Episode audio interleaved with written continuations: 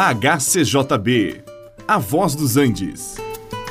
Você vai ouvir agora Meditações com o Pastor Victor.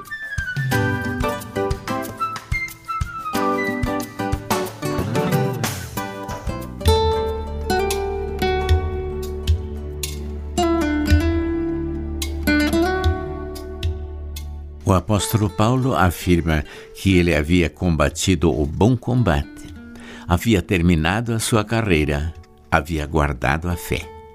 E por isso ele poderia agora esperar a coroa da justiça que Deus, o reto juiz, dará a todos os que amam a sua vinda naquele dia.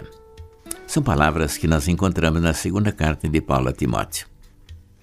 E ali no segundo capítulo desta carta, Paulo também escreveu como um pai escreveria para o seu filho. Ele diz: Tu, pois, meu filho, fortifica-te na graça que está em Cristo Jesus. Sim, o bom combate é para os fortes.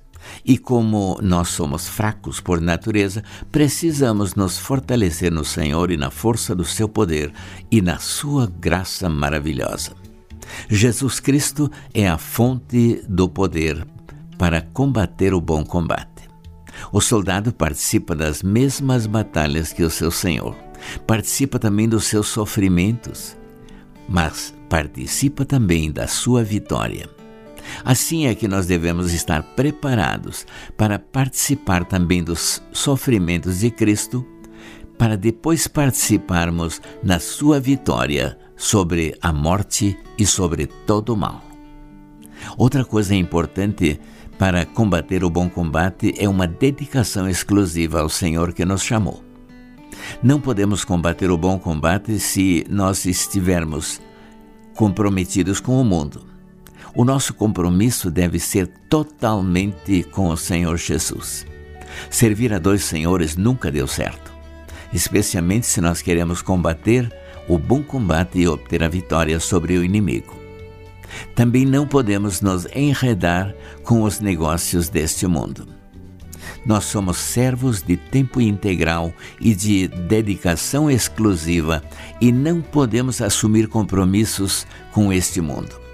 O soldado fiel tem um único propósito: obter a vitória ao lado do seu Senhor. Paulo também cita o exemplo do lavrador, que, quando ele semeia a semente na terra, ele não vê o fruto aparecer imediatamente.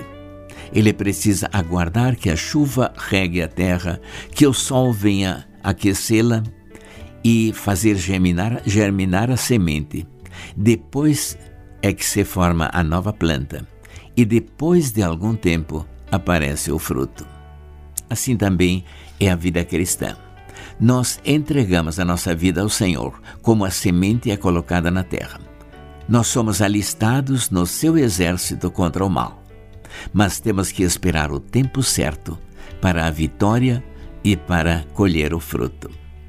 Depois da batalha é que vem a vitória. Depois da semeadura é que vem a colheita. Não podemos esperar colher o fruto ainda verde. Precisamos ser persistentes e saber esperar o tempo de Deus. Quando então celebraremos a vitória do Rei dos Reis do Senhor de Senhores por toda a eternidade.